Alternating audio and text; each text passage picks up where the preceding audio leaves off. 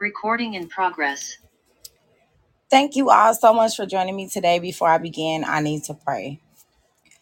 Father God, we just come boldly before your throne of grace, God. We thank you so much for just being a part of our lives. Thank you for gifting us with the Holy Spirit, the gift of having access to your Holy Spirit. We appreciate you, God. So I just thank you right now that you allow us to receive your word today, that you allow us to gain new revelation, that you allow us to gain new interpretation, that you remove the veil off of the eyes of whoever needs to be able to clearly understand you and to clearly understand your word, God. For the people that can understand you, God, allow us to just grow into the maturity of understanding you even more than what we currently do. So, God, I just thank you for your word. Thank you so much, God. You said in your word, John 1 and 1, that in the beginning was the word. The word was with God, and the word was God. And so, you know, God, we just appreciate you today. We thank you for giving us your word because as we read your word, we understand that it's a part of you that we are receiving. We are receiving part of who you are, God, when we hear your word. And so we appreciate you, God. And I ask that you lead me in this discussion. Let me speak the things that are edifying to the hearer, also encouraging and uplifting. But let me be firm at, at the things that I need to be firm with, God. Allow me to deliver your word exactly the way that you want me to not the way that I think that it may be, but exactly the way that you want me to. It, using exact tone that you want me to say it. However you want me to say it, whenever you want me to say it, God prompt me with your Holy Spirit so that I can deliver your word exactly the way that you have given it to me to interpret and to understand, God. I thank you so much. Let your word stay hidden in our heart, Lord Allow us to retain it. I plead the blood of Jesus over our thinking right now. I take our thoughts into captivity for anything that would exalt itself above the knowledge of God. And I make our thoughts obedient to Christ right now in the name of Jesus Christ. So, God, I thank you right now that you come into our hearts, keep our hearts softened and melted for you so that we can receive your word and be able to look at things from your eyes and not our own, and to hear through your ears and not our own, so that we're perceiving things from your perspective, not ours.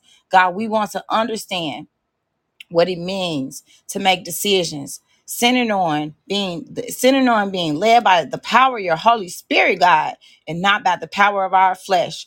So let us overcome our flesh and understand who you are by reading your word and obtaining the knowledge and the wisdom that we need in order to sustain in this world. God, we thank you today.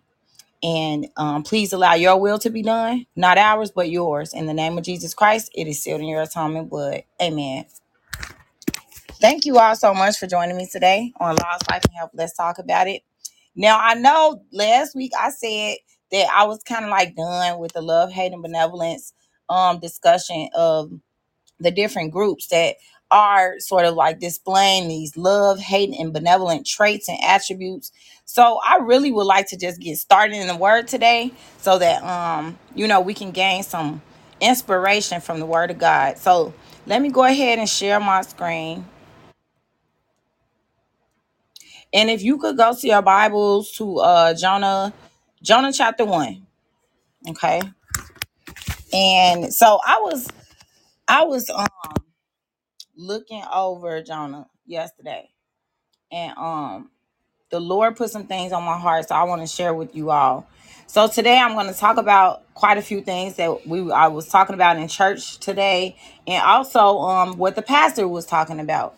I always like to mention what my pastor is discussing even though i i am a member at this church even though i don't attend it every week but since i come in and out of chicago on a frequent basis. I did join this church in 2018 so it is called apostolic pentecostal church of christ. And um i've been going there quite a while. Um so when i come to chicago i'm always going to that church. So that is basically my home church when i am in the city of chicago. It is imperative for us to always have a home base that we call home, meaning that you want to have a local uh church where you can, you know, sort of feel good about going to the house of the Lord and celebrating and understanding what God's word is. So you can fellowship with other people um and not just sit at home. Even though we are living in a time that this is a hybrid society it doesn't equate to you just you know like forgetting about fellowship. So god wants us to fellowship. It's so important. And i'm not the type of person that like really go out and and just fellowship with just anybody. Yes i am a very approachable person right but I am not the type of person that have um I would say are that'll just allow anyone into my circle. Um so that's important for me to go to church and fellowship with other members of the body of Christ. And so a lot of times when I do do that, I am kind of um I would say I am withdrawn a little bit even though I I know I'm supposed to fellowship with everybody, instead of me like fellowshipping with everybody, I just I speak. I'm kind of withdrawn and reserved. Um, I've pretty much been that way for a while. But if you have a question, I see that your hand is raised. Um, Rashman, if you could go ahead and put it in the Q and A, or you can put it here in the chat, and then I'll be able to see it and respond to it there. Okay, so um now i know that going to church it requires me to um to fellowship. So the word of god tells us not to forget our meeting together. So let me go to that scripture.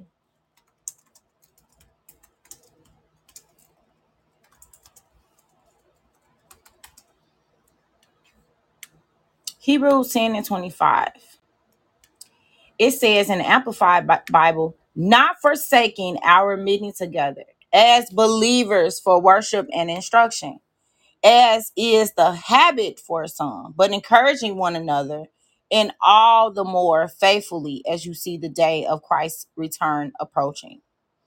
And so, what this means is that some people are forsaking the customs of what we should be doing, which is coming to the assembly of God. So when you think of the word synagogue, when it mentions this, when the Bible mentions the word synagogue, what it's referring to is an assembly. It's a gathering together, a place, you know. So it's a church, okay? That's what a synagogue is. So there are churches of Christ. There are also churches of Satan. And so um the Bible talks about the synagogues of Satan, which is in the book of Revelation. Um, and throughout the Bible, God talks about um the different synagogues that the uh, religious Pharisees were um attached to. So when we think about just our assembling together, you have to refer that to also uh coming to church. You know, it's a synagogue, it's an assembly. Um when you think uh let, us so let's look at the new king not the new king but the king james bible. So the king james version says not forsaking the assembly of ourselves together as the manner of some is but exhorting one another and so much the more as ye see the day approaching. And so what this means is that if you choose to, you know, go to a party, you're making that decision, you're making that dedication or that commitment to go and hang out with your friends. If you are going to hang out with your friends, you could maybe just be going to a party to meet new friends, but you've made that dedication. You've shown that, you know, this is something that you want to commit to because ultimately you have to show up, right? So um it's like when you're going to work, you show up to that job, right? You're not going to be late because you want to show that you are punctual. You you can be a punctual person.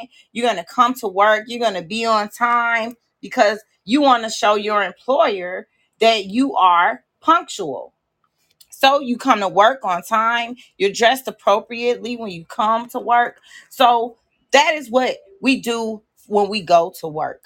When you are having or scheduling time with your friends, you're going to say, okay, I'm going to be here at this time. You're going to make a commitment to show up to your friends' celebrations or your family members' birthday parties. You're going to do all of those different things because guess what? You're you're saying to them, "I, hey, I support you on your journey of success. I support your celebrations. I support your adversities. I support you. Okay. And so that's what you do. And so when we show up to the house of the Lord, what we are saying is, God, hey, I am supporting you. I'm coming to the church and I'm about to show you that I can show up for you today. I'm you know like when when we think about so I know I had a whole different type of um message today that I have all of these scriptures up that I thought I was going to be talking about um but uh no I apologize I cannot enable my chat the chat is enabled if you would like to um speak on the chat right so it's to be let's see So the chat is only for for hosts and panelists. I apologize. So I can select it for everyone, but when I do that, there are a lot of issues with that. So I don't like doing that. So just go ahead and put your question here, right here at the Q and A, the questions and answer section, and I can see it just like I just see it here. Okay. All right. So I try to minimize as many distractions as possible because this is a time that I have dedicated myself to making sure that I'm being obedient to God. So my self is always going to show up during this time because I have dedicated this time to the Lord. So when we are showing up at the house of God, you're basically saying, guess what? I am making this time for the Lord. I'm going to go to church I'm going to be on time. I'm going to be punctual. I'm going to do all of that. And so let me explain to you all. Let me explain this. So I have been a hybrid worker for a while now, right? And I have grown accustomed to being a hybrid worker. And so with me being hybrid, not hybrid, I'm sorry, remote. Since I am a remote worker and not a hybrid worker, um we don't really like changing it up, right? Because if we become a hybrid worker and go into the office, it's like, okay, I'm so comfortable at home. I could I could cook lunch um while I'm at home. I could clean the kitchen. I can do some homework. I can do a lot of different things on lunch, you know. So working remote is is comfortable. Please enable mic. I have to say something. Okay, Robbie, I I see you, right? Um, but unfortunately, I will not be able to uh enable the mic for you. But what I can do is allow you to just go ahead and type your question here and then I'll respond to it there, okay?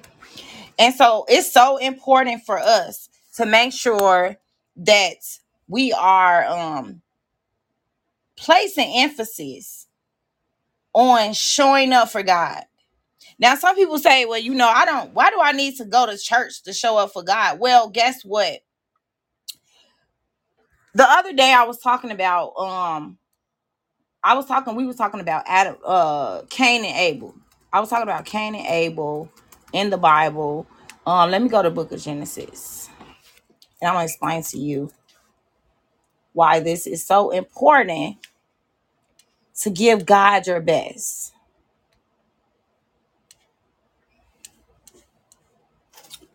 Okay.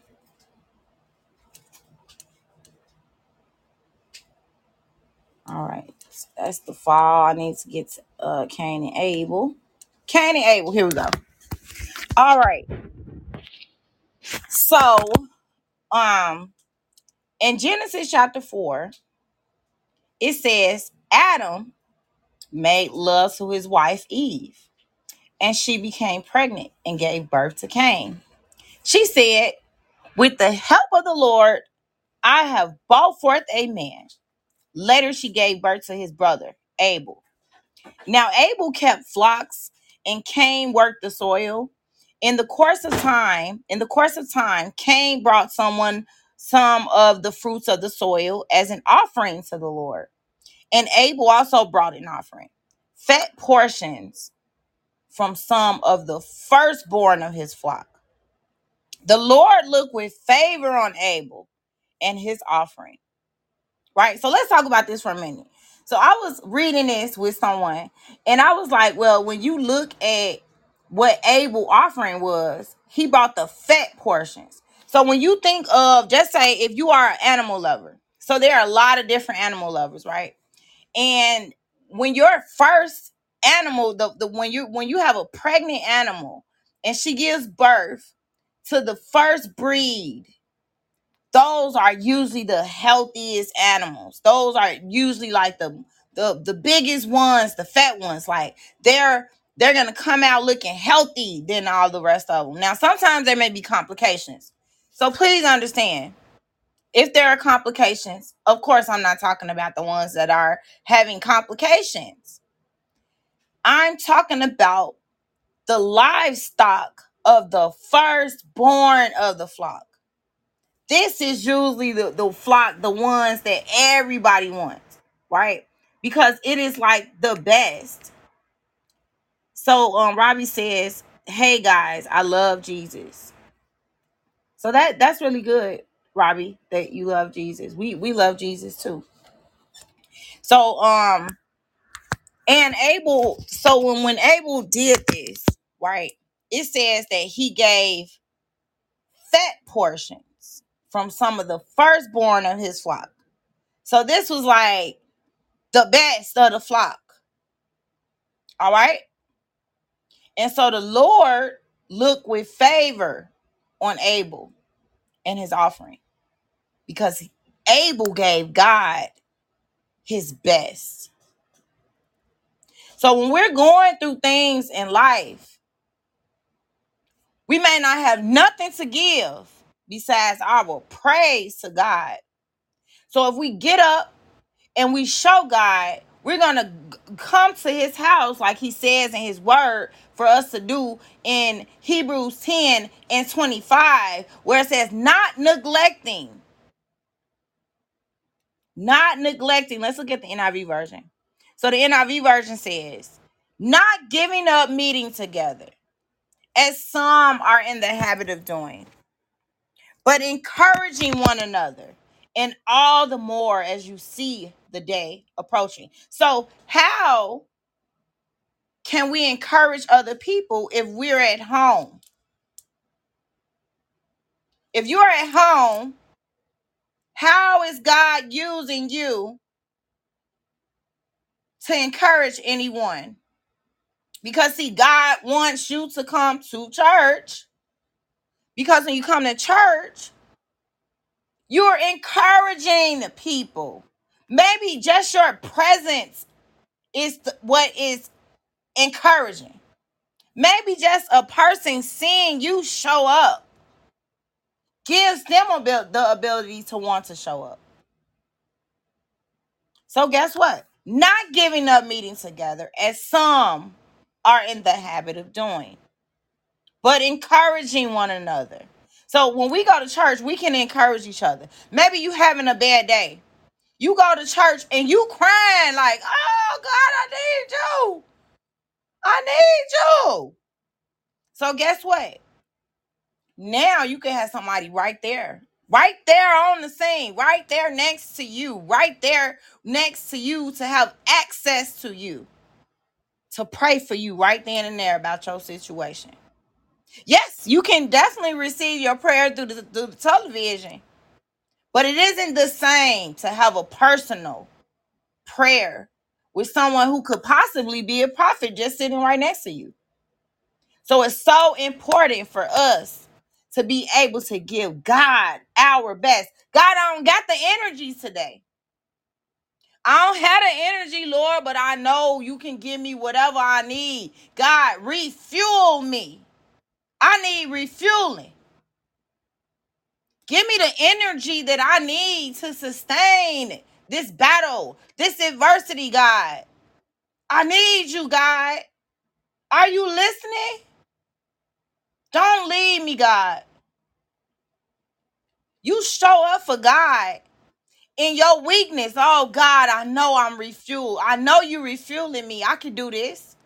I can do it, God, because you are with me. So I can get up. I know I can get up. I can go to this church today. So you get up and you go to church. God, like, there go my baby. Right? She did it. He did it. Despite the circumstance, you showed up. So now that the, the most part is overcome. You've overcome the most part. You just got up, you went out the door, no matter how many different directions your man was going in, no matter how many different dish, I forgot this, I forgot that, I forgot. You didn't almost forget the key to get in the car to pull off. Don't even know what you did with it. But what? Now you got to go back and find it. But you made it. So God acknowledges that just as much as your friend acknowledge when you are coming to church, uh, you know, to their wedding. Just as much as you going to their birthday celebrations. Just as much as you coming to their uh christening or you going to their uh bachelor parties when you going to whatever pagan uh holiday it is you going to go do an easter egg hunt you want to go do whatever you're doing they remember the time that you dedicated to show up. How are you dedicating your time to God? Showing up. Show up for God. God didn't say, hey, hey, hey, you know, it's a requirement that you be here. And don't be late. Because if you're late, you're going to get audited. God didn't say that. Okay? So, what God is saying, don't forget our meeting together, as some people do, but encouraging one another. So we are to encourage each other. We do this at the assembly, the local church. You go to church, you could be going through one of the worst experiences in your life. You go to church and God has already healed you. Soon as you go in, you could be just begin to cry. You don't even know why you're crying. You just, oh God. Now you it's like you feel the presence of the Holy Spirit. Yes, you can get all of those things at home. But guess what? God acknowledges when you make the move. It's about you understanding who God is. It isn't about, oh, well, see, it don't say that in the Bible nowhere.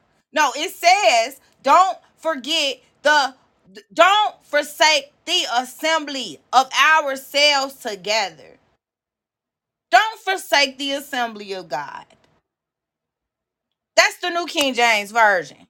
Don't forsake the assembly of ourselves together. So if you are close to God, you're going to know what God wants you to do. Do you need God to tell you every single step that you need to make every single time you make it? Like, oh God, should I brush my teeth right now? Oh God, which area of my edges should be laid out? You don't need God to give you a direction on how to lay down your edges. You don't need God to tell you to brush your teeth every day. You don't need God to tell you every single thing. Because when you are equipped with the Holy Spirit, you are going to know exactly what God wants you to do. There when I when I go on an interview for a job, let me let me just explain this, okay? When I'm interviewing, and it's not remote, I say, well, you know, I will consider a hybrid role. Don't get me wrong, but I'm more of a results driven person and I don't mind showing the results. Not every position's not every position is going to require you to work hybrid. I'm not a I'm not in the manufacturing industry, right? So I'm not going to be working in a warehouse. Why would I need to come up to work? All right. My job entails me working on the computer all the time. So if I'm working on the computer, what do I have to do? I am going to make sure that deadlines are met and all of all of my work is complete and accurate with quality, not just quantity with errors. There should be less than a margin of 1% of human error, especially when you're working at home. You should have no errors. Actually, it's unacceptable. You should have quality check your work at least two or three times before you even ma- even said, "Okay, this is complete." So the thing about all of this is we have to show up for God and understand what God wants us to do. When you are a child of God, you don't have to ask your parents how you're supposed to act in school when you were in third and fourth grade. Because if you're jumping on the tables in third or fourth grade and you don't have a like a learning disability or a, a mental health concern, and you're just going around just playing around in school as if school is a social event, well, you should know better. When you understand God and his principles, you're going to know certain things. You don't you don't want to have to look in the Bible and be like, oh well, see. Show me where that is written. Well, guess what? God wants me to show up. Even though I won't show, I don't want to show up to a job because it shouldn't be a part of my job description when society has changed.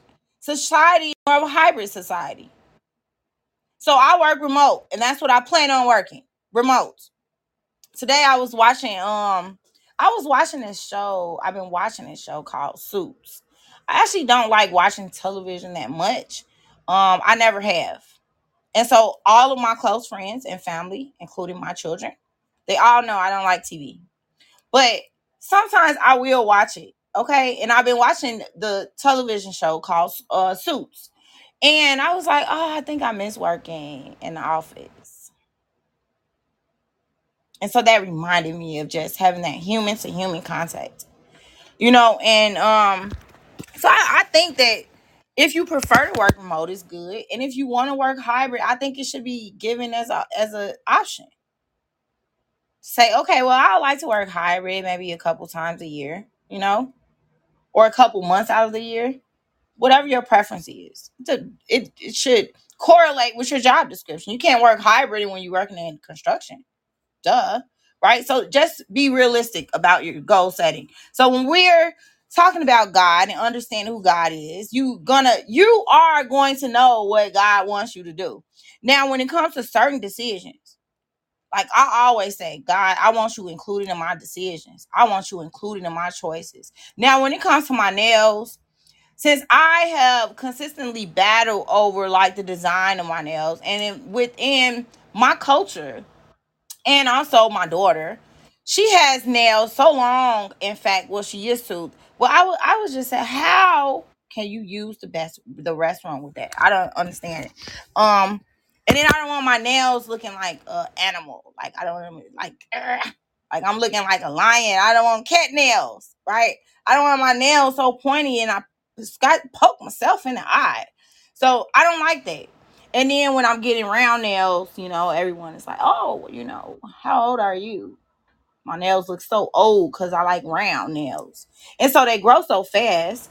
See, they're really long. They're not that long. I have to get them cut every single month. And so my uh, nail technician, he says, well, that's because you're healthy. When your nail when your nails are growing really fast like that, it's because you are healthy. And so when I think about what he's saying, I'm like, okay, well, he's an, a nail expert. But see, God is a God expert. God knows every single thing. He knows how I should wear them. He knows what influences people, what doesn't, you know. And so I don't want to be influencing people with no, I don't want to influence anyone in any type of negative way. Because I know the things that I used to say out of my mouth. And the things that I used to say out of my mouth probably could convince the entire room or whoever was in there to believe what I'm saying. Because see, when you are a person that is drawn off of facts and logic and realistic things and are an analyst, the way you view them, the way you view certain uh situations aren't going to be viewed the way that other people normally would view them. And so when I get my nails done, sometimes I do say, God, I, I just want to know what shape I should get. You know, I, I, haven't really fully decided. I like almond oval, but every time I go to the nail shop, they, you know, if it's a different person, like I'm in Chicago, I'm not going to my regular nail tech. You know, I, I have a nail tech here in Chicago I've been going to for 15 years or longer. And we have agreements and sometimes we have disagreements. But he knows exactly the way that I like my nails. I haven't been going to him. So deciding about nails, that could be an issue for me. And some people will say, oh, well, they're just nails. Well, they're not. Okay. They're not just like nails. I have to work with these nails. I have to type with these nails. I have to do everything with my nails on. These are my real nails. And so, like within the culture of African American culture, there are so many women who, you know, they like their nails pointy, they look like almost like a nail, you know, and then I mean like a, a nail that you hammer in a wall nail. Like the nail is so pointy. Like, no, I don't want it looking like that. I've never had those type of nails. And so I want to just be presentable. And so sometimes when you find yourself in a position like that, what it means is that God is working on me in an area that is weak. So I feel that I'm weak in the area of the design and the shape of my nails because I know that sometimes it can send the wrong type of message. It's specifically when I'm talking. So today, um, I pull up to my mom's building and I'm like, okay, so we sitting here for like an, an hour and I'm like, uh, hey, you know, you're you're pulling up and I've been waiting here an hour. So that's my park. I'm gonna park there, okay? And so the man he said, that that's you, Staris. Aren't you Deanna's daughter? Because me and my mom, we have the same first name. We just have different last names. I have my father's, my dad last name. And so it's so interesting because he says that's that's you Staris. and i said yes and so he said it's so nice seeing you it's nice seeing you but i didn't want the park. I said okay good because i've been waiting here a long time for this park. You know and so the person that was in the car with me i'm he said you were moving your finger. I said i was moving my finger. He said yeah i'm i'm you say i'm a park over there. I've been waiting a whole hour. I didn't i didn't even realize that that's something that i was doing. So sometimes our body language, the way we speak and the way we communicate with people, you know, um, it says a lot. And your nails could, you know, give off the wrong impression. Maybe not for some people, but it does. Okay. Because you want to be appropriate. And so when you find yourself in a position where you doing something that where you know you you're not sure of, ask God. I don't care what it is. It may not be nails for you. It may be something else. But for me, I know what it is. And I know that I don't want to do anything that offends somebody. Because sometimes people and their perception is all wrong. And it's not like you caring about the perception, right? You caring about the perception of God. Like, God, is it okay for me to do this? You know, because God says here, let me let me let me show you this scripture.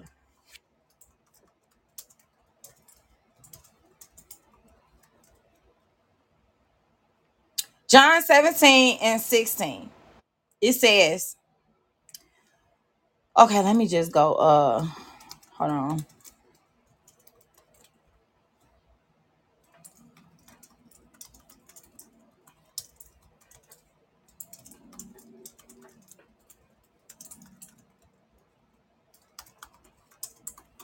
Okay.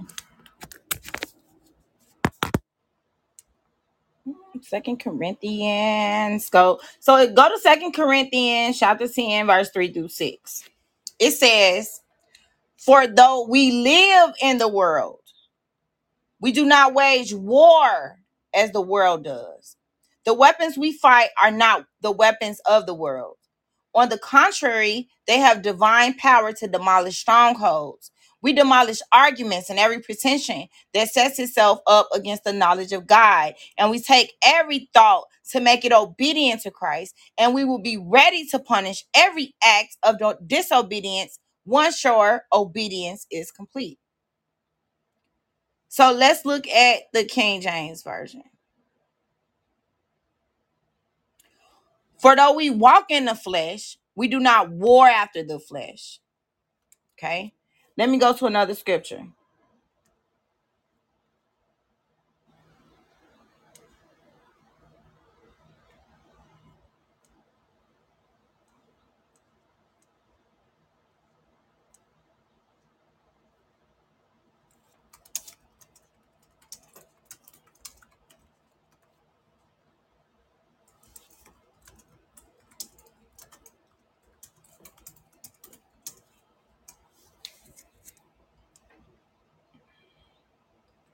John 15, 18 through 25.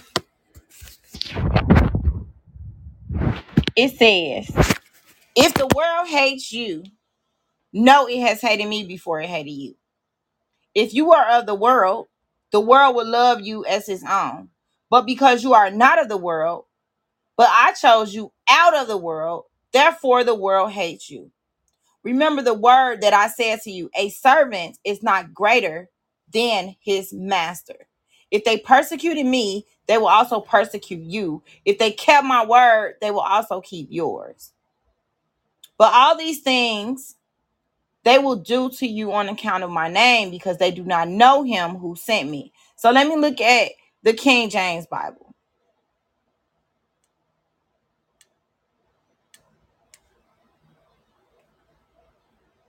If the world hates you, you know that it hated me before it hated you. If ye were of the world, the world would love his own. But because you are not of the world, but I have chosen you out of the world, therefore the world hated you. So let me explain this. If you are of the world, you will be doing things just like the world. You're gonna get your hair done like everybody else in the world. You're gonna want to dress like them, act like them, live like them, talk like them, sing like them, do everything like the world. But you're not of the world. So you're not gonna desire those things. See, everyone, everybody keeps saying, well, see, God, when you are uh, what what I what let me explain this. Let I'm trying, God help me, Holy Spirit.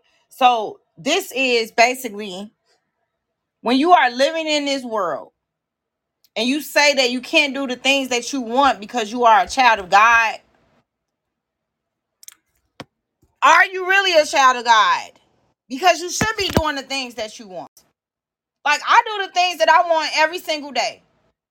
I want to pray to God. I want to go to church. I want to understand God better. I want to praise and worship God. I want to sing to the Lord. I want to show my appreciation for God. I want to do all of those things because these are the things that I want to do. So, like, what I don't get is, I do get, but let me explain to you why you're feeling that way. Why you're feeling like the things that you want to do, you can't do. Let me explain that to you. That is because you are still holding on to the things in this world. Let me explain this too. I never want to go to a party where they drinking, smoking, and doing all type of worldly stuff. I have no interest in that whatsoever. I never want to fornicate ever again. I don't want any man kissing me in my mouth. I don't want no man touching me on any parts of the round spots on my body. Period. So I don't fornicate. And I haven't since June 10th of 2022. So let me explain this. I do that because that's not something that I ever want to do again. Because when you feel God, when you experience God, you are not going to want to betray God. And when you do those things, you're gonna feel like you betray God. Like, ah, God, I was thinking bad. Why was I just thinking that? No, uh-uh. I rebuke, uh-uh. I take my thoughts into captivity right now for anything that exalts itself above the knowledge of God, and I make my thoughts obedient to Christ. Oh God, why did I just think that? Oh God, I know why. See? So, like, God, I take my thoughts into captivity for anything that would exalt itself above the knowledge of, of, of God, and I make my thoughts obedient to Christ right now in Jesus' name. Because guess what? It doesn't matter if the world don't understand. I would like for them to understand. And so I say, God, I want to be able to finish and complete your will. I want to do what you want me to do. God, I want to please you. I mean that. I I had to talk with somebody and it was so like it was a powerful discussion. And I said, sometimes I may not be able to relate to the things that you're experiencing. And sometimes you may feel that I'm avoiding you and I don't care. But it's not that I don't care. It's not that I'm avoiding what you're feeling. It's not that I want to ignore it. It's not that I, you know, I don't want to try to understand. But what I do know how to do is I know how to pray now. I always knew how to pray, but I know how to pray about situations that remind me of those experiences that I went through. I know how to seek God and trust God. So when I tell you to trust God, when I tell you to seek Him, when I tell you to just pray to God, just take it to God. I'm telling you what I've done to overcome the things that I've experienced in my life. So I don't want those things that is going to lead me to be stressed out. I don't want no stress. I don't want it because God took it away. I don't out that depression. Oh, let me explain. I went, I did go through some depression. When my when my fiance died, I nobody understood what was happening to my mind. I was, oh God, all of these plans that we had together. What do I do now? We have a whole future planned. Even though we had arguments and debates about stuff, we still have a future. So, like, that bothered me too. Because everything can always be worked out. Regardless of whatever a person is experiencing in their life. You talk about it, you plan, let God lead you, and always know that whatever you go through in this lifetime, whatever you go through in this world, that the same brain that helped you become an overcomer is going to be the same brain that God is going to use to allow you to overcome what you need to in your current life and in your future life. So don't think that your problem is going to last forever because it can't last forever. So I don't want to relate to that depression. I can only give you my testimony about how I came out of depression. I can only help you understand how it come how to come out of stress. I can help you do that. I can help you understand what it means to have a cheating spouse. Even when you just do everything that spouse wants sexually, it still is meaningless. Because if a person has a condition or sexual addiction, they're going to be doing what they want to do anyway. It doesn't matter how you look. It doesn't matter where what how presentable you are. It don't matter how good you are in bed or what you what you agree to in bed sexually. So what what matters is, is is that person okay? You can't attach your happiness to someone else when they have the ability to switch up on you at any time. God don't change up on you. God is not gonna switch up on you. So you can trust God. You can trust the process. You can trust that God is going to always be there. So you don't you don't like don't just put everything into you know like the depression or the anxiety or the stress that you get when when you focusing and placing emphasis on depression and you're focusing on your stress level what's happening in the now. How are you going to overcome? When people are going through experiences in their life you may not understand. People don't understand what i went through in my life many times but i was able to talk to god and god gave me the ability to overcome And so that's what I can help you do. I can help you overcome. I can help you refocus. But it starts with you understanding that your internal happiness should come from God. Your confidence should come from God. I don't need you to tell me I'm pretty. I believe and know that I am pretty. I remember when I was modeling when I was in California. I was um young. And so I was putting on all these different clothes and outfits and pins and stuff was poking on the side of me because what happens is when you're trying on clothes and you're shaped different, like just say your stomach or your waistline is is smaller, they have to put pins on to attach the wardrobe to you. And then you gotta pose and take photos and stuff.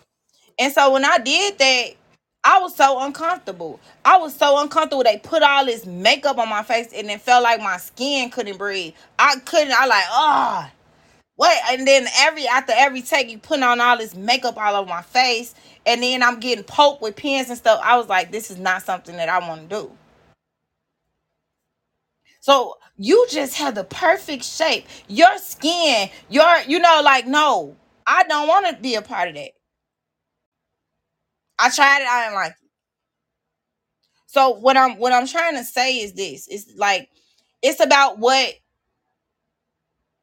internally, the internal things. How are you being impacted internally?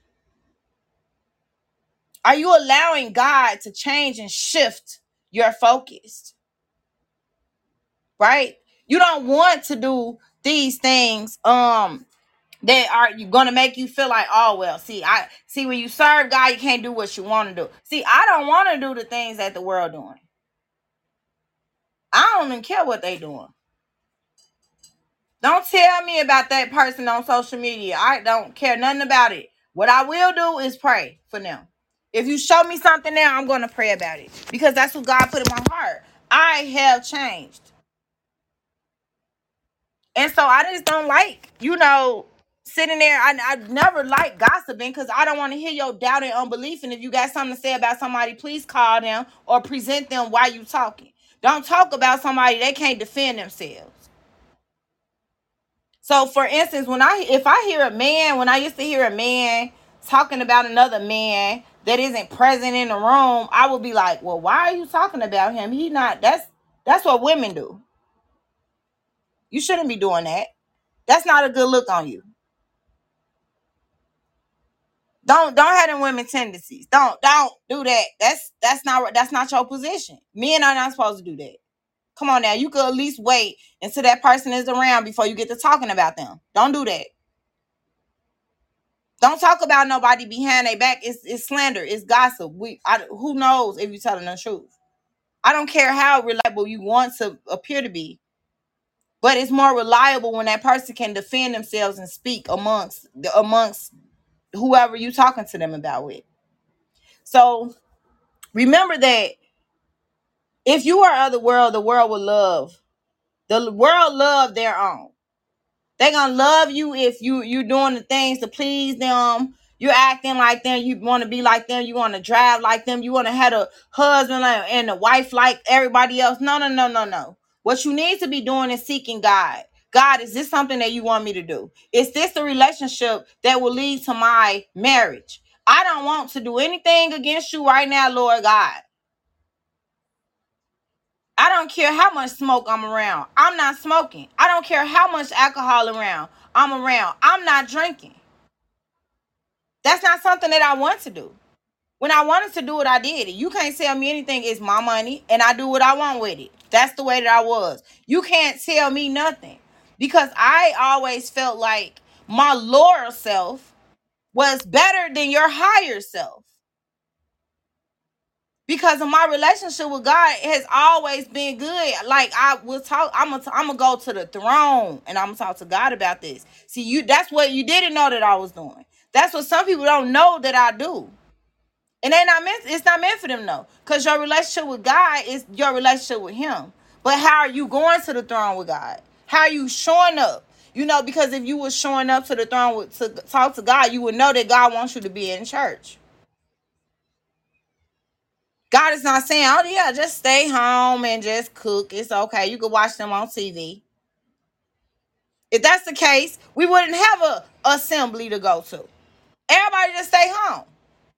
No need to waste gas. Absolutely not. So just because the conditions of COVID required a stay home order doesn't mean you had to stick to the conditions that are set out for this world. Not when it comes to God. Period. So I want to. Ooh, that's fifty six minutes. Time time go by so fast. It really does. So today, um, we talked about the the what the pastor talked about. Um, living a life that is not um with sin because when you're saved, you no longer are subjected to those type of things. But I want to go into the word today. So let me go to this um so that that scripture that I was just reading was John 15, 18 through 25. Uh I think I just want to kind of just go to here to uh this is not the scripture that I was looking at. Oh, I kind of like that. Look at that. That was that Bible Hub. No, that wasn't Bible Hub that I just clicked on. Hold on one second, please. What was it? Let me go back. Go back. Nope. Um.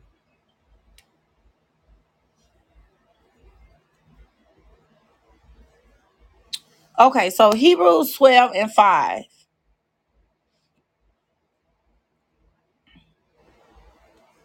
Hebrews 12 and 5. And if you have completely forgotten this word of encouragement that addresses you as a father addresses his son, it says, My son, do not make light of the Lord's discipline and do not lose heart when he rebukes you. What does this mean? This means that don't forget when God disciplines you, it should be a form of encouragement for you. So when God is showing me something, it's like, okay, God, what are you trying to show me specifically in this situation? Now I know this was a bad situation, but what what can I learn from this?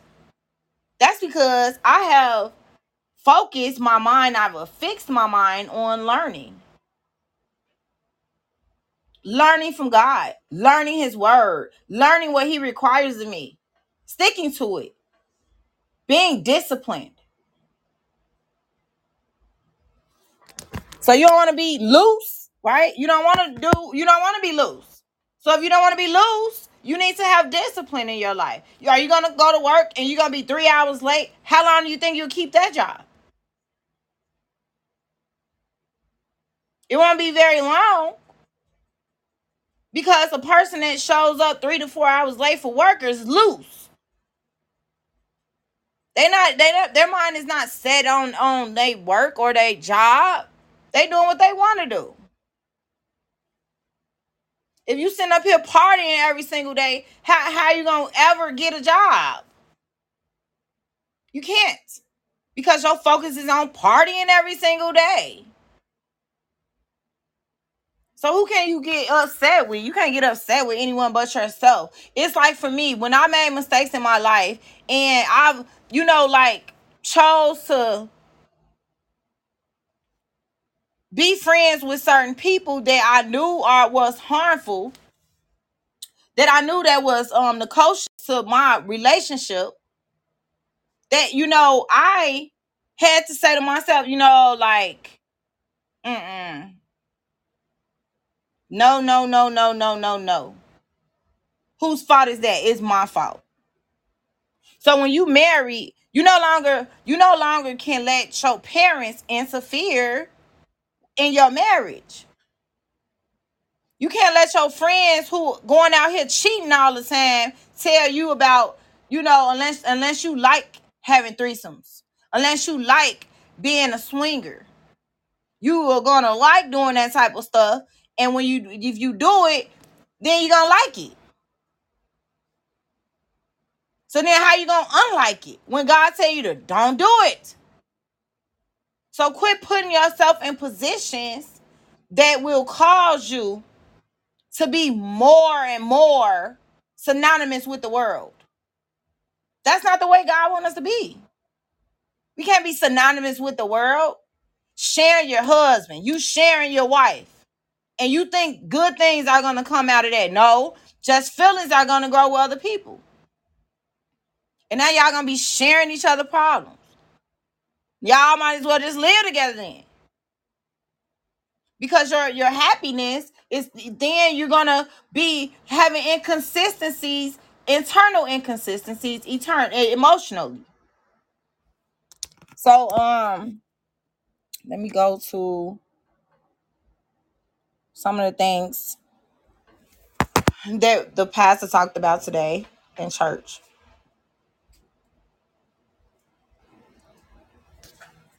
All right, he says, I like what he said. He said that you cannot have the presence of a victorious God if you're defeated. Let me say that again. You cannot have the presence of our victorious God if you are defeated. Because, see, God is made perfect in your weakness. That's what the Bible says. So, if God is perfect in our weakness, that means that when I am weak, I am perfect to allow God to work in my life.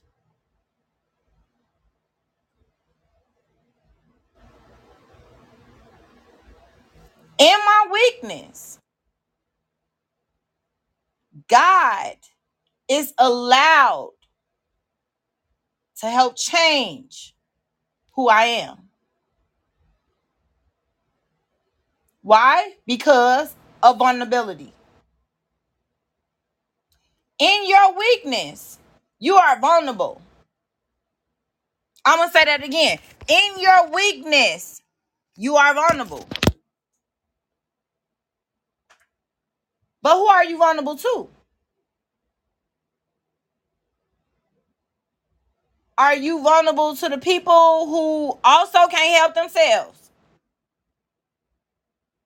So you put yourself at the mercy of people that cannot even help themselves. They can't even solve their own problems. They fail themselves. But you put yourself at their mercy. Why would that make sense? We make ourselves vulnerable to God because in our weakness, God can work in us.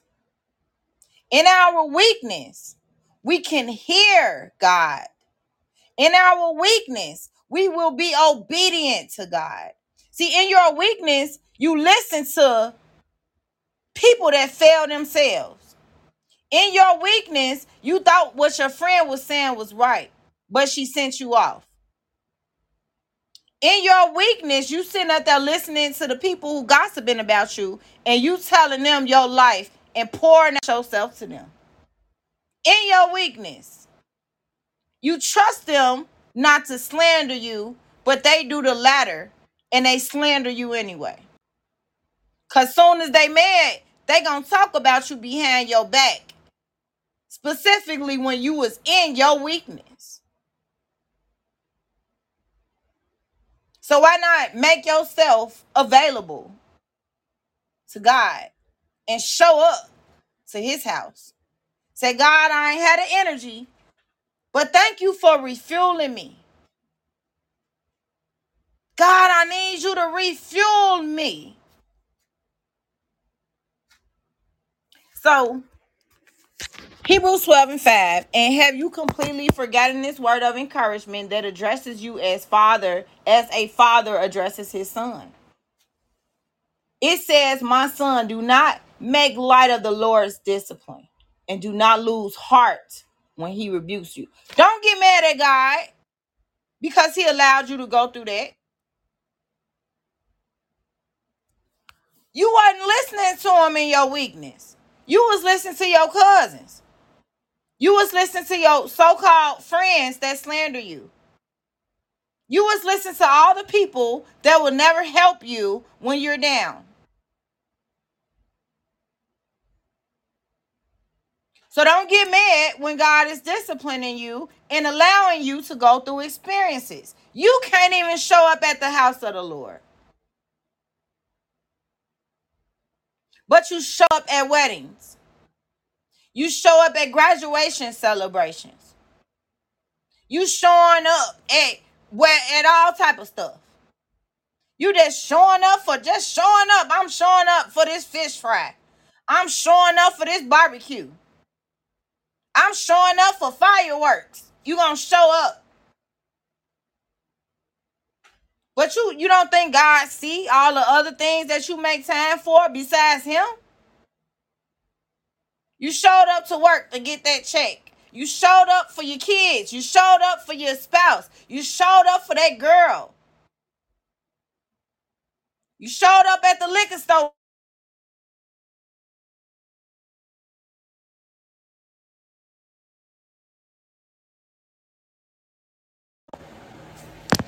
You can't show up to the house of the Lord, but you showing up to everything else. You gonna show up to the softball game, the hood softball games. You gonna show up to all the rest in peace days, all the rest in peace day. Rest in peace to this person. Rest in peace to that person. You gonna show up to all the rest in peace parties. And then you gonna show up to church late and be like, oh nah, see, we could just have church at home. You don't think God's seeing it? See, nothing happens by coincidence. Nothing. So if God allowed COVID to be a condition to condition the so-called wannabe children of God to stay home and never go to church, then what does that tell you? It was orchestrated. It was planned that way because see, God already knows the hearts of people. So let let ask yourself this. I'm not saying that everybody that, that just had church at home is wrong. I am simply telling you this. What are you learning from being at home? How are you encouraged? Are you encouraged? Have you found yourself being better or worse sitting at home? If your life isn't improvement, there is no way that you can serve a victorious God and have a defeated attitude. See, because my God gives me victory. So I am not a victim. I am a victor. I have victory. I'm not no victim. I have been a victim, but I am in victory because I serve a victorious God. So how are you attaching your emotions? So let me let me I want to talk about my so today um the pastor what he had mentioned was um he had mentioned uh hedonist. Now, every time I think about the word hedonist, I think about my grandfather because my grandfather always said life is about pleasure. It's about pleasing yourself. And so that's all my granddaddy used to say. You know, if it don't please you, don't worry about it. That's a hedonist. So let me look at the word hedonist itself. It says one of the um Cyrenaic school of ancient Greek philosophers, one who advocates or acts upon the theory of hedon, hedonism, one who regards pleasure as the chief good, one who believes in hedonism. The Merriam Dictionary says a person who is devoted to the purs- pursuit of pleasure, someone who practices hedonism. Let me explain to you what this means. All right, in layman's terms. You get your hair done because it should please you. You go and get these nails because it pleases you. You buy these clothes because it pleases you. You buy your houses, your house because it pleases you. The car pleases you. All these things, the furniture, it pleases you. Your everything, it pleases you. But you have to understand this. Eve failed in the Garden of Eden because of what was pleasing to her eyes. So you need to start letting go of some of them things that you think is pleasing to you. And so yes, I did have a shoe addiction. But a shoe addiction wasn't the only thing. I have I have always been very outspoken. And I talked about my dad before, and my dad is brute. My dad was brutally honest. He was so honest that he would say something to you, and it would just it will make a person think about it probably for years. My dad was brutally honest. Period. Like just brutally honest. He did. It's not. Oh, he, what? One one thing that he did used to tell me that I don't think that I said this ever on the podcast, but my dad always used to say, "Well, I'm not gonna use the language, but I'm gonna tell you what he said, and I'm gonna tell you how God transformed me away from that." So my dad always tell me, he say, "F him." and that is a profane word all right? And i'm not going to use that language because i don't use profanity. So he'll be like f him oh well, you, well, well if he hurts your feelings f him forget about him. If that happened f him so i went through life saying like well, if i had a problem at school my dad would be like f him forget it. He just say f everybody that's the way my dad talks and that's the way that my dad lived a real in real life f him that's all I would hear. Like it, it was like nothing else. My dad always say, focus, focus, stay focused. And stay focused on what you have to do. So when you constantly hear, like I heard this, I don't remember, maybe it's since I was in second grade. I always heard him say F him, F him, F him, F him, F him, F him. That's so like really my attachment to like really like be concerned about things that don't matter was never there. So the only thing that ever matter is my kids and my my my my marriage. So I always put my kids on a pedestal. And I felt like I had them be before God. Like I, I put my kids higher than I placed God. Because I was like so excited when I had kids. I wanted to have seven kids.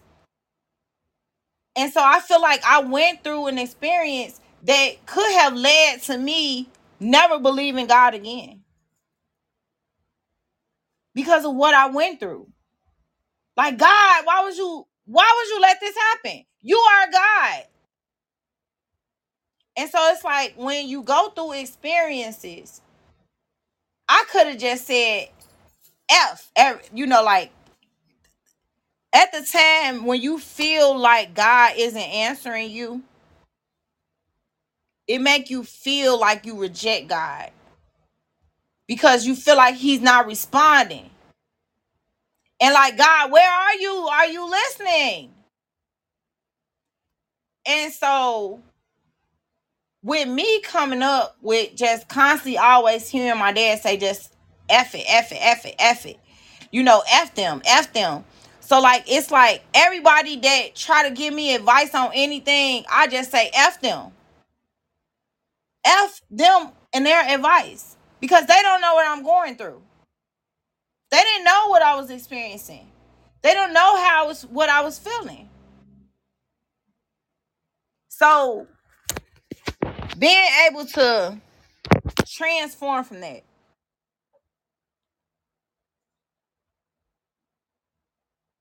I would say that I I don't know if I really did like fully care about other people's feelings. Because they they could tell me something and I would just I would listen but I am I have always been honest about things too but I do have emotional intelligence so I can't say okay well maybe you should do this. So like I may not use the same tone of voice with my sons, the, like the way I use the tone of voice with my daughter. because I know that my daughter has a more emotional connection with her emotions than my boys do.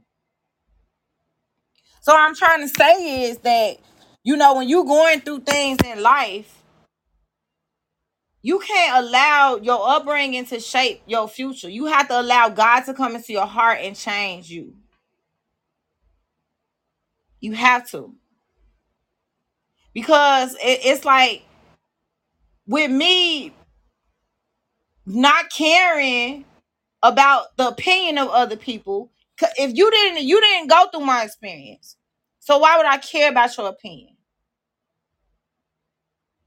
you didn't dedicate time in school the way that i have. So why would i even consider what you're saying? You haven't made an investment into your future.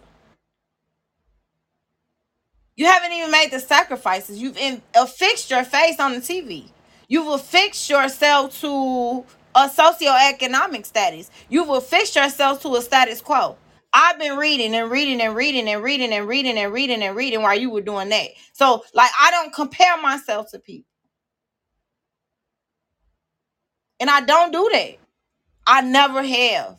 I don't like comparing myself to people because I feel that the things that I've done in my life was different than a lot of people. Because you, you have to know that I could have made the same choices. I could have chose that baseball player. I could have chose this career. I could have chose that career. I could have done this. I could have done that. I didn't choose that. Because see, I wanted to make sure that the things that I do in my life, that when I tell my kids something, that they can see and say that my mama, if my mama say that you could do this, I can do it because my mama gonna show me that if she did it, I can do it. So I dedicated my life to trying to show my children that no matter what you go through in life, you are an overcomer. It doesn't matter about the experience. It doesn't matter about the level of pain. It doesn't matter about nothing that you go through. It doesn't matter about your choice of options. Just because you have the option, why would that make it good? Because you have the option, does that equate to it being good? Absolutely not. So you weigh your options, you include God in your life, and you take God on your journey so that you can overcome whatever is presented to you. And not just overcome things but you're you're choosing the right things. I heard somebody say um just the other day they say uh yeah i love that music right there that song hot that's good that's good how's that good when all they doing in the song is talking to all they saying in this song is just evil stuff woe unto the person who called good evil and evil good who says bitter for sweet and sweet for bitter. First of all, you have to understand that it has nothing to do with being religious. It has everything to do with your perception. The Bible tells us this. Woe unto the person who says evil is good. You saying that that's good? How is that good? Well, my daddy was telling me, "Oh, just f him." My daddy, my daddy just would if it was up to my dad, I'd just walk around and like, like, ah, yeah, well, forget it. You know, you get over it. You'll be all right. You know, but I don't have that perception. I let it go. Because I'm telling you now that my dad would just be like, F him, F him, F him, F him forever. But no, no, no. That's not what God say. God said that it's not the it's not the healthy that need a doctor. It's the sick. It's the people that are sick with depression, people that are sick with anxiety, people are sick with stress.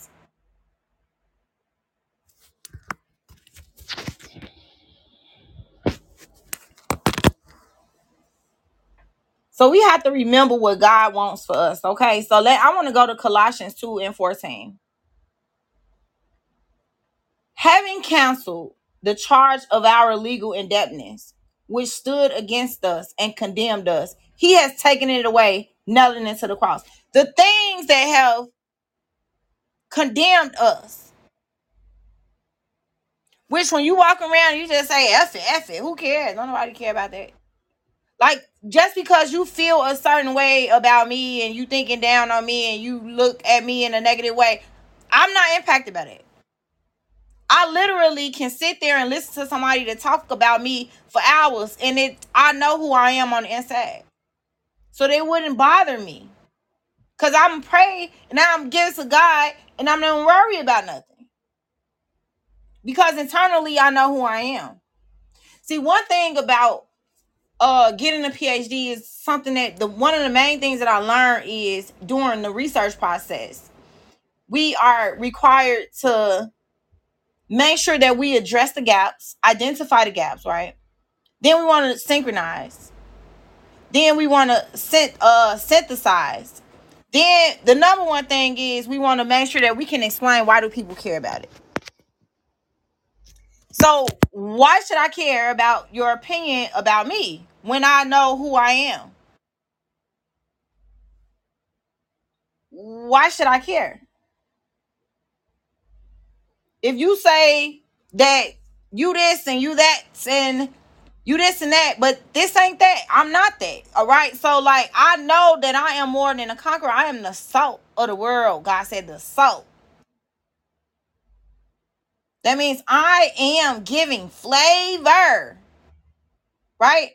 Because God is full of salt. If God say I'm the salt of the world, God is what? He more than the salt. He more than the flavor that you gonna get. So uh another thing that the pastor says today, let me go to this. He said, Oh, let me go to that scripture first.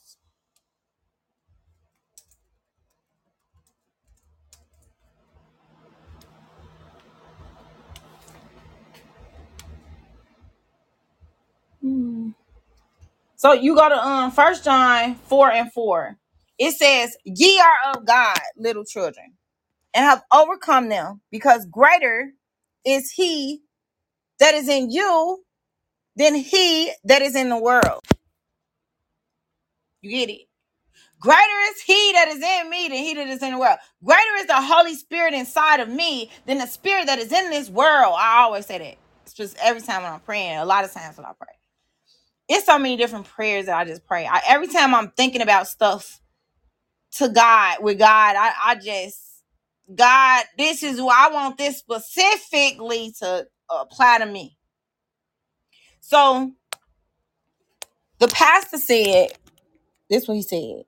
You cannot have the presence. No way, I read that. The one that is great in the world has only been great because of the allowance of the one that is greater. Woo! Amen to that.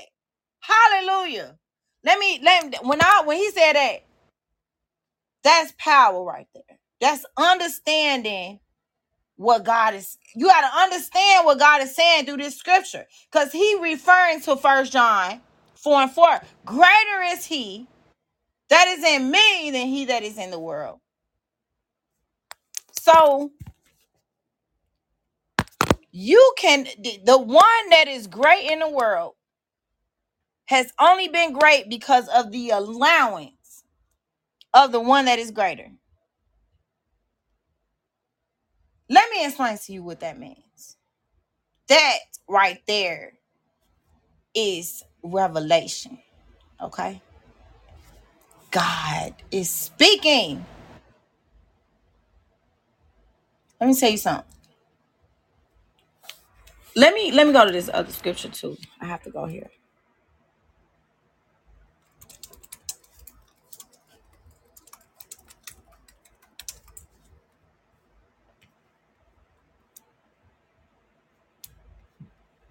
So we're gonna go to James 1 and 24. And after looking himself, goes away and immediately forgets what he looks like. That's James 1 and 24. Going back to First John 4 and 4, there- there's a direct correlation with First John 4 and 4 and James 1 and 24. I believe that it's a Indirect correlation. Greater is he that is in me than he that is in the world. Greater is the Holy Spirit inside of me than the anger that this person is trying to give me from the world. Greater is the Holy Spirit in me than the slander this person is trying to get me to participate in this world. Greater is the Holy Spirit in me than the spirit that is in this world. Greater is the Holy Spirit, the power that is within me, than the person who is trying to get me to fight them in this world. Greater is the Holy Spirit in me than the spirit in this world. Greater is the Holy Spirit in me than me and any desire that I will have that is not of God in this world. Greater is the Holy Spirit inside of me. Greater is the Holy Spirit than the desires of the flesh, than the desires to lust, than the desire to fornicate, than the desire to party, than the desire to smoke, than the desire to drink. Greater is the Holy Spirit on the inside of me than everything that is going on in this world. Greater is the love in me of the Holy Spirit and the love of the Holy Spirit than the depression that is in this world. Greater is the Holy Spirit inside of me than the stress and anxiety in this world. Greater is the Holy Spirit in me to guide me in this confused preconditioning world. Greater is the Holy Spirit in me.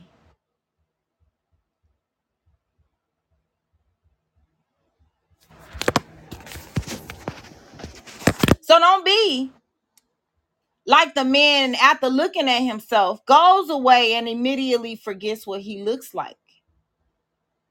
James 1 and 24. See, you say you love God, but when that desire come up, you didn't forget. You didn't forget what you just said. You say you love God, but guess what? When it's a desire to have sex, guess what? You didn't forget your commitment that you made to God. How you forget? No, no, no, no. See, you got to go back to the moment that you allow the gift of the Holy Spirit to come into your life. The Holy Spirit, you're not to want the same things no more once you get the Holy Spirit. You talking about God. God, yes, God. You can't serve a victorious God and serve sin. Serving the sin of your flesh gonna lead to you being drunk. Serving the sin of your flesh gonna lead to you fornicating and having sex with somebody you gonna regret.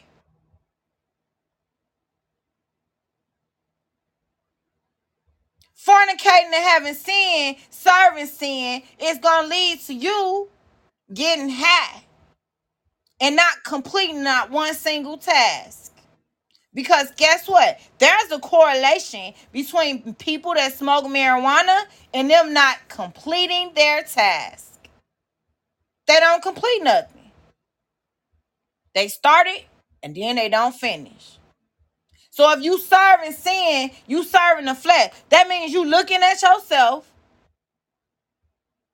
Going and, and right after you look at yourself, you forget what you look like. You forgot what you said. You forgot the commitment that you made. You forgot that you got the power of the Holy Spirit living on the inside of you.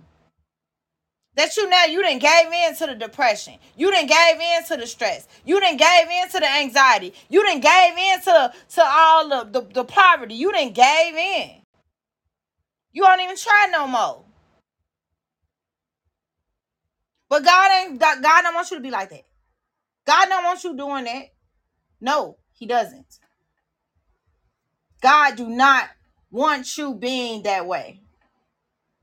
God wants you to do things that are commendatory to him. Where you can be commended. Where you can have, you know, you know, like you you can just have uh inspiration and encouragement. Because guess what? God is going to remind you that you don't need discipline in that area. You've already perfected it. You're disciplined already. You mature. You don't need milk. See, the word of God tells us in Matthew about how, you know, there's some people that still need milk when they should be teaching the word of God. Instead, they still need milk. They learning like they in elementary school the word of God when they should be teaching it. You can't be learning the word of God like you just in kindergarten. You don't want to learn the word of God like you in elementary school. You want to learn the word of God like you are a mature adult. And the way you do that, how do you do it? You study it. You read it. Pick up your Bible. There's no way that you should be unequipped without the word of God. I bet you're not unequipped with your purse. You're not unequipped with your car keys when you need to go outside, are you? You're not unequipped with your debit card. So how you gonna go out in the world and be unequipped with the word of God? My word of God is on the my phone. I have the Holy Bible. Well, if I need to go to a scripture, I can go to it right then and there. I, I need something in the Strong's Concordance, and I need to know a word. If I want to pick up the word and look up the word, what word? Uh, we gonna look at the word uh love. The word love is in the Bible 310 times. There you go, right there. See that? 310 times. The word loves is in the Bible once, and that is in Philemon. The word loved is in the Bible 98 times. The word lovely is in the Bible four times. The word lover is in the Bible four times. The word loves is in the Bible three times. So if I want to become a theologist, I am going to study the Word of God and I'm going to study the Strong's Concordance because guess what? The Bible is written out what? The Hebrew in the Old Testament and the, the, the Greek in the New Testament. You go outside, you better be equipped with the Word of God. Somebody asks you a question, you say, you know what? Let me look this up real quick. Let me get it to you. I don't need to call nobody else on the phone and say, hey, hey, what's that scripture? See, you know, you know the word of God. Well, how did I? I didn't. I didn't. I didn't get born and knew the word of God. Did I? Did my mama have me and I knew the word of God as a baby? Absolutely not. I had to read it. So we have to read. We have to study. God tells us to study our to study to show thyself approved, a good worker, not ashamed of the truth, but rightly dividing the word of truth. No, rightly dividing the word of truth. So that this is what we're supposed to do. These are the things that we should be doing. So when you go back to um Colossians, right? Colossians 2 and 14, Jesus Christ death on the cross canceled the charge of our indebtedness. So because of Adam's sin, that means we have a we had a continuation of sin. We had continuation of thoughts that were evil. Our actions. In the world prior to Jesus, the world was sinful. We had a debt with what we owe God. You see, going back to Genesis, let me what happened to okay, Genesis, going back to Genesis. So Genesis 4. So we see that Abel gave his fat portions from some of the firstborn of his flock. And the Lord looked with favor on Abel and his offering. Genesis 4 and 5 But on Cain, his offering, he did not look with favor. So Cain was very angry and his face was downcast. I want to go back up because I skipped over a verse that I that I shouldn't have. So in um Genesis 4 uh verse 3, it says uh in the course of time Cain brought some of the fruits of the soil as an offering to the Lord. In one verse it says that was from the ground. So let, let me show you this. This should be in the King James version. Um, Genesis 4 and uh 3. And in the process of time, it came to pass that Cain brought of the fruit of the ground and an offering unto the Lord. So Cain, his fruit that he gave God was the crumbs that fell on the ground. That is what Cain gave God. So back in the Old Testament, during those times, you have to understand that when when they were making offerings and like um like uh, offerings of rams and different things like that, sin offers, sin offerings, uh, when they were doing those type of things, they had came to the altar with some of the best livestock, like the top of the line livestock. Like if you are a farmer and you have like some of your best cows you, this is your top cow. This is your top goats. You know, this is your best sheep. The one that's leading the entire herd. That when this this sheep do one thing, then the rest of all of the three or four of the other sheep gonna follow that one sheep, and then all the rest of the sheep is gonna follow that one. The leader of the sheep. So this is the best. So, and in the process of time, it came to pass that Cain brought of the fruit of the ground an offering unto the Lord. And so that's what he did. And that offering was not pleasable to God. And so I want to explain why Cain's offering wasn't respected by God the way Abel's was.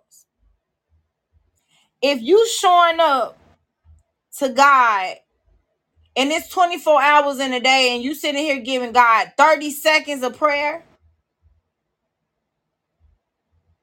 you think that that's pleasing to the Lord? Is that showing that you want to dedicate your life to Him?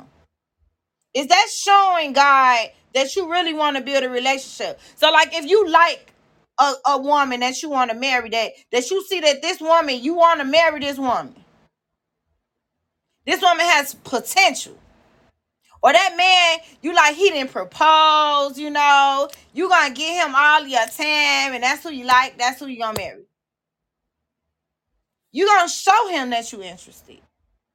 You gonna show him that you know you have confidence in y'all relationship. You're gonna do things that are positive. You are going to do things that are admiring to that person because you want to show them like, hey, you know, I, I like you.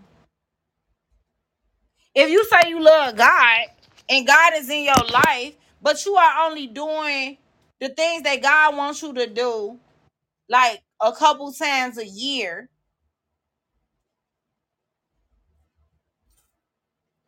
how's that showing that you love God? Now, it's not my place to judge you. I'm asking you to ask yourself that. See, I'm not asking you to answer no questions for me because I'm not there in your presence. So I don't know what you're feeling or what you're going through. I'm asking you to ask yourself because the only one that know your relationship with the Lord is you. Just because people see you going to church or some people see you worshiping God on, on at home on Sunday don't mean that you loving God the way you should. You know better than anyone else the amount of time that you spend with God.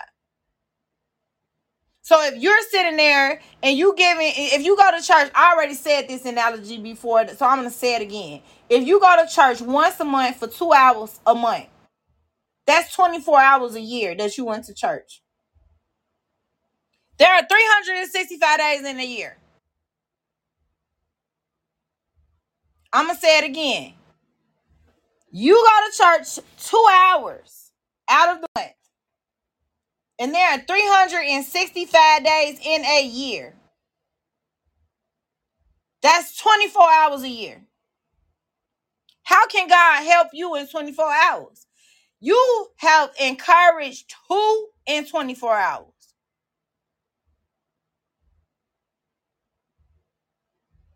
That's once a month. And you mean to tell me you can't dedicate two hours out of the month in a year? Which is one day out of 365 days, and you're wondering why you're going through what you're going through. Don't wonder why the depression is seeking in. Don't wonder why the depression is seeping into your mind and seeping into your thoughts and seeping into your life. Don't wonder. Because there is no way that you can serve a victorious God and be defeated.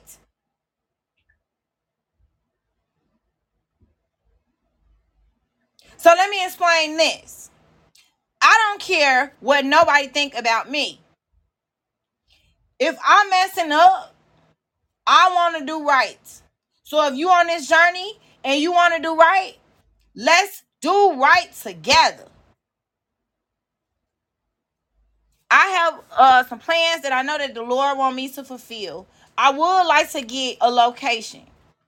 I want to have a location where people can come to and get help, like an outreach community. So I am trying to apply for grants and different things like that. I am also going to be putting on my own money too.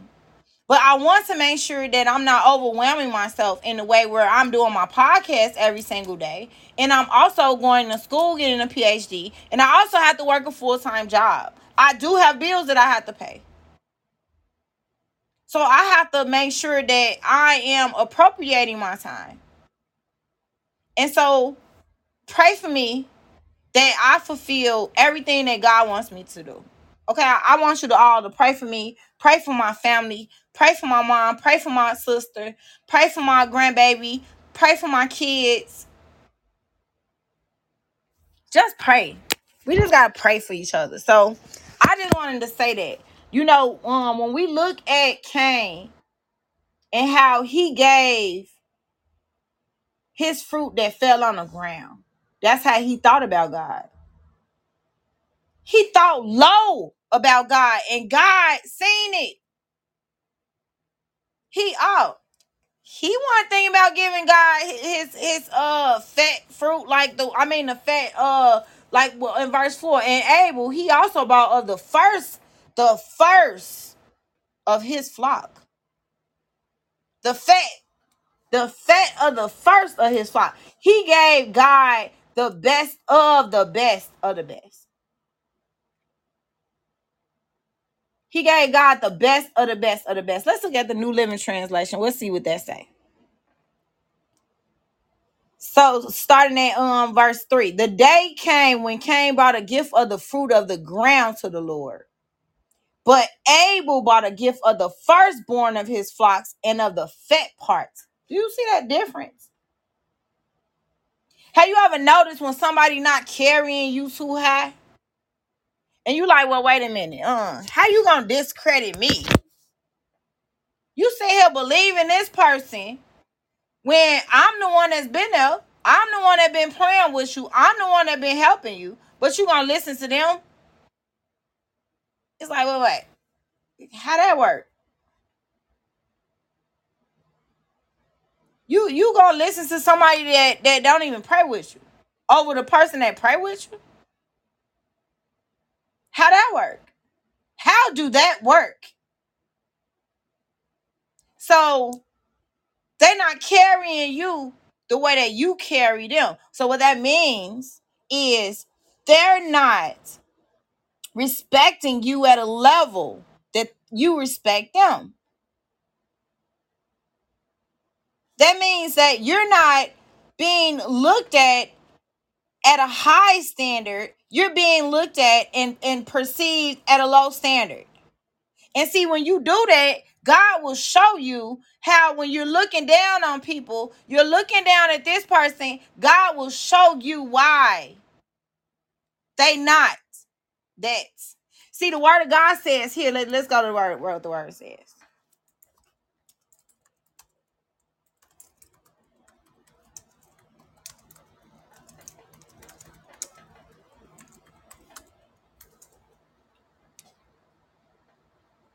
You go to Luke 22 and 26. But you are not to be like that. Instead, the greatest among you should be the youngest, and the one who rules like the one who serves. The the King James Bible says, But ye shall not be so, but he that is greatest among you, let him be as the younger, and he that is chief as he that doeth serve, that doth serve. That scripture is a little bit different than what I was um maybe hold on a second. So we're going to go to Mark 10 and 31. But many who are the greatest now will be the least important then. And those who seem least important now will be the greatest then. So when you are looking down on people or, or you're looking at them in a way where you perceiving them to be low or at least God is guess what? He making them great. Because you disqualified them, God qualified them. See, you can't disqualify me because your choices at this situation, you wouldn't make that same choice as me. See, I'm gonna serve God with a gun in my mouth. I'm gonna still praise and worship God. Cause see, I didn't been kidnapped and I done had a gun put in my mouth. And I said, before you kill me, can I pray to God? So what you saying or what the next person saying, you may never know what you would do in that situation, sir or ma'am. Don't compare yourself to no one because you don't know what your choice will be. You might be a grown man and scared of spiders. That don't even look right. But you just know that you just scared of spiders. I seen a grown man jump up so high to the ceiling because of a spider. I was laughing so hard. But I had my grandmother always said you have to respect another person's level of fear. If they are afraid of of spiders, you have you supposed to pray for them. So don't be doing that. That's not nice, right? So I I, I figured that out. And so even though I laughed, it, it's like I have to control myself. Another thing that I noticed is that lately when I'm on the phone with customer service representatives, now I don't know who been praying for me, but I know that y'all been praying for me. So every time I get on the phone, or if I find myself getting a little angry, somehow I go into a mode where I having extreme laughing. I just start laughing so hard. Well, the person starts laughing, and now we're not mad at each other anymore. So it's like I go to a point of having a discussion. It's like once we reach a certain level, I just like, wait, wait, what did you just say? And then I just start laughing so hard. It's so funny to me. And it's like the the Holy Spirit won't let me get angry. Because I'm choosing the Holy I cry out to God, literally I do. So when you're going through something in your life, make sure that you calling on God. Because God is better to talk to than people. God is going to give you the answer. Whatever it is that you want to know, God will give you the answer that you need. So if I, you know, like if, if I found myself getting mad about stuff, I don't even get mad. I start laughing now. I was laughing so hard that I could not stop laughing. And then the person started laughing with me. So it was just so funny. So like that, that's it's like God changes the entire trajectory of a situation. Whatever the situation may be, God is changing it. So we have to allow God to work on our behalf. You know, we can't walk around disqualifying people because the people who we disqualified, God has qualified. Okay, so let's go. Um, and I didn't get a chance to read Jonah, uh, but I did want to read Jonah. So I want to let you all know that um we as children of God, we are members of the body. We are a group of people, not just a small group.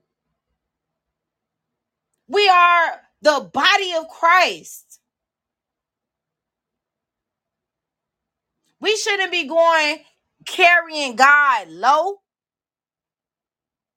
when we doing things, God, and then if you have to listen, I'm, I'm trying to explain this the best way that I can. Holy Spirit, Holy Spirit, thank you. Just allow me to just deliver this message. So let me explain. When you have God, we don't want to be like giving Cain the way, I mean, the way that Cain gave to the Lord. Cain didn't do his offering in a respectful way that was honorable to God. Don't keep doing things that is a disappointment to God. You can't show up 24 hours a year. You can't let go of these material things because you love them more. You can spend more time loving vanity than you spend understanding the will of God through his word. So you'll spend time drinking, you'll spend time partying, but you can't spend time reading the word of God. How you carrying God for real? How you carrying God? How are you carrying the Lord in your perception about him? How are you carrying God in your perception?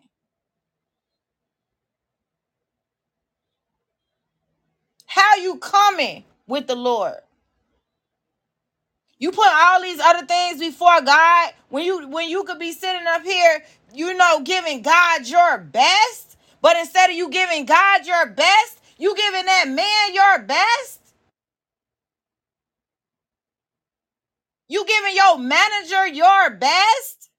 You giving your friends your best. Instead of you giving God your best.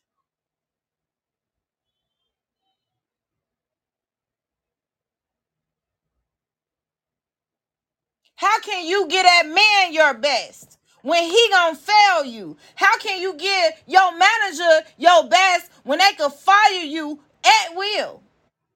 It don't matter about a union. You still gonna go through some pain with that. But you giving all these people your best instead of God. When do you stop spending time doing the things that are not glorifying to God? Why you don't feel convicted? You don't feel bad, huh? You don't feel bad about never praising God? You don't feel bad about never going to church? You don't feel bad about putting that man before you be, before you put God first? You listen to everything he say, but you ain't doing nothing of what God wants you to do. But then you sit back and wonder why you depressed. Why you in that situation you in? Well, you keep making the same choices. You want to get out of poverty. Why you keep doing things that's keeping you in poverty? You want a good woman? Well, why you keep sleeping with all the women that's loose? You want a faithful husband, but why you don't know how to be a supportive wife? How are you going to build yourself up? See, when I got married, I didn't marry to get a divorce, but it ended in divorce. I was married when I was 18 years old.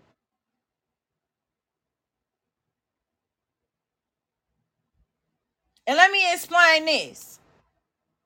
My choices hasn't always been centered on God. Because my husband, it was an atheist.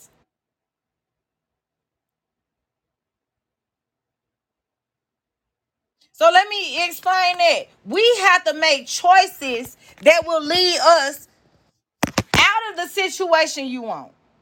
Just because you had a thought of depression that's seeping in and telling you, oh, this it. You need to focus on it. Focus on this problem. Focus on this defeat. You know, that, that you keep listening to people that's filled with doubt and unbelief. Why would you expect anything different in your life is if all you hear is doubt and unbelief? See, I don't want to hear your doubt and unbelief. Keep your doubt and unbelief to yourself. Faith comes by hearing and hearing and hearing and hearing and hearing and hearing the word of God. I don't want to hear that gossip. I don't want to hear it. Keep your doubt and unbelief to yourself. Keep that infidelity mindset to yourself. Keep that poverty mentality to yourself. I don't want that depression. I don't want that stress. I don't want that anxiety because I serve a victorious God. So faith comes by hearing and hearing and hearing and hearing the word of God. I don't want to hear what you talking about. I don't want to hear nothing about, oh, okay, well, you want you want a husband, but all you keep doing is listening to a man that don't care nothing about you. He gonna cuss you out as soon as he get a chance, crack you upside the head, and then tell you he love you.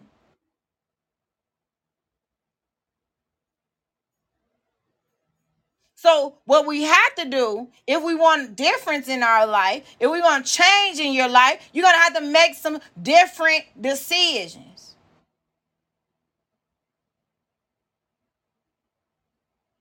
Don't be like the man in James 1 and, and, and James 1 and 4 that look himself in the mirror and forget what he looked like. You didn't forget what you wanted.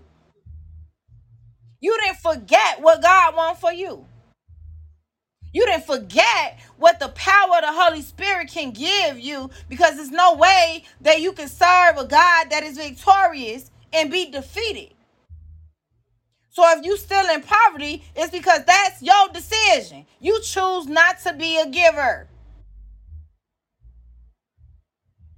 Because poverty is is correlated with stingy people.